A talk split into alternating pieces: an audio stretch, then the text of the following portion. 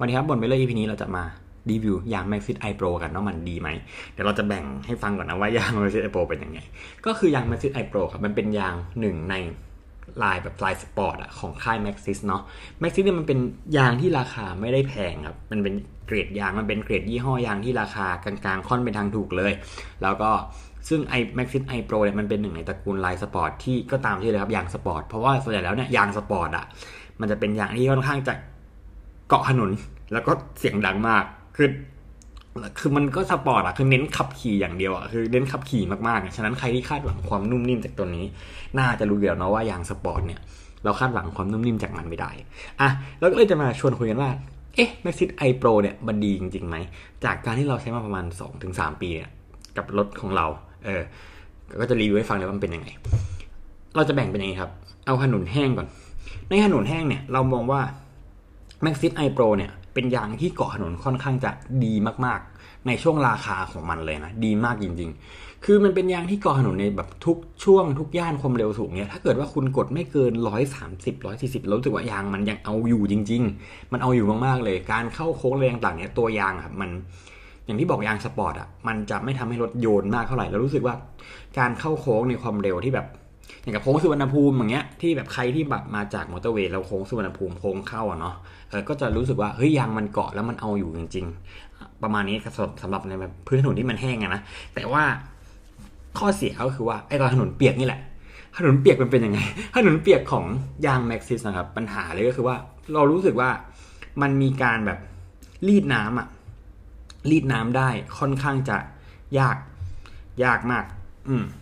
เพราะว่าอะไร เพราะว่าเรารู้สึกว่าไอ้ตัวดอกยางอะมันไม่ได้ถูกดีไซน์มาเพื่อให้ถูกกับการรีดน้ำอย่างเงี้ย เรารู้สึกว่าการที่ขับเกินประมาณ 90กับแบบเวลาถนนเปียกอย่างเงี้ยจริงๆแล้วมันก็อันตรายมากอยู่ดีนะแต่ว่าในทางบังคับต่างจังหวัดหรือบางทีเราขับอยู่ถ้าฝนมาตกกระทันหันอย่างเงี้ยเรารู้สึกว่าตัวยางครับจะมีความเหินน้ำหน่อยๆเลยแหละ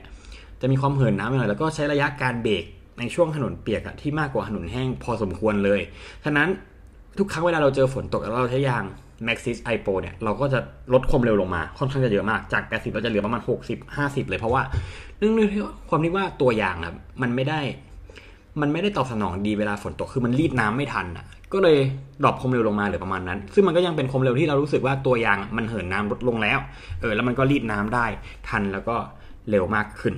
เออ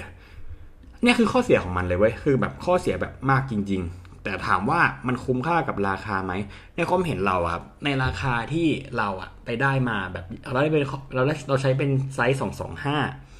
สองสองห้าสี่ห้า R สิบแปดใช่ปะถ้าไม่ผิดมันจะประมาณหมื่นหรือเก้าพันกว่าเนี่ยเรามองว่ามันมันคุ้มมันคุ้มมาก มันคุ้มในราคาของมันอะคือราคาประมาณนี้แล้วมันโอเคกับยางสปอร์ตอยู่นะ แล้วก็ในในส่วนอื่นอย่างเงี้ยที่เรารู้สึกว่ามันไม่โอเคก็คือในเรื่องของความทน คือปกติแล้วครับยาง Maxis i p o เนี่ย มันเรียกว่าไงอะไอเทรดแวร์ของมันนะคือค่าความทนของยางรู้สึกว่ามันควรจะทำได้ดีมากกว่านี้อย่างกับเราเป็นคนขับรถแบบก็ประมาณนึงคือไม่ได้ขับเยอะมาก เรารู้สึกว่าไอตัวดอกยางครับมันไปไวพอสมควรเลย แต่ว่ามันก็เกาะถนนดีนะ มันก็เกาะดี เออ คือมันก็มีหลายคนอะบอกว่า เฮ้ย i Pro มันเป็นยางกึ่งสปอร์ตหรือเปล่า แต่ในความเห็นเรา มันคือแบบยางสปอร์ตเลยนะ อย่างเพราะมันแข็งมาก มันแข็งมาก เออ แล้วก็สิ่งหนึ่งที่รู้สึกโอเคกับมันหน่อยก็คือว่าเออมันมีไซส์ยางให้เลือกอะค่อนข้างเยอะ แล้วก็ performance มันเวลาถนนแห้งอะเราโอเคสุดๆเลยเว้ย คือมันใช้ได้เลยในถนนแห้งส่วนในถนนเปียกอย่างที่บอกอะมันรีดน้ำดีนะ แต่มันก็ดีในช่วงของราคาของมันอย่างเงี้ยเออมันก็ไม่ได้แบบดีไปเท่ากับพวกตัวท็อปแบบ Michelin Pilot Sport ที่เราเคยใช้มาอย่างเงี้ยแต่ว่าในราคาเนี่ยครับเราว่ามันค่อนข้างจะ work ที่สุดแล้วเนาะก็สำหรับใครที่สนใจ Maxxis i Pro ครับเราแนะนำว่าให้ลองไปหาคนที่ใช้ แล้วก็ลองไปนั่งรถเขาดูก่อนก็ได้ครับว่ามันโอเคไหมเนาะเพราะว่า มันเป็นยางที่ค่อนข้างจะเก่งมากในถนนแห้ง แล้วก็อาจจะ drop ลงมาหน่อยในถนนเปียก แล้วก็มันจะมีเสียงเข้ามาเสียงยางค่อนข้างจะดังนะครับเพราะมันเป็นยางสปอร์ตเนาะใครที่คาดหวังความนุ่มตัวนี้ก็อยากไปคาดหวังครับสำหรับ EP นี้ก็คงพอเพียงเท่านี้ครับผมก็มีอะไรสอบถามได้ในคอมเมนต์นะครับแล้วก็รบกวนฝากกดไลค์กดแชร์ แล้วก็ช่วย Subscribe ให้หน่อยนะครับเราก็จะได้มีอะไรคอนเทนต์อะไรมาทำอย่างนี้เรื่อยๆนะก็วันนี้สวัสดีครับ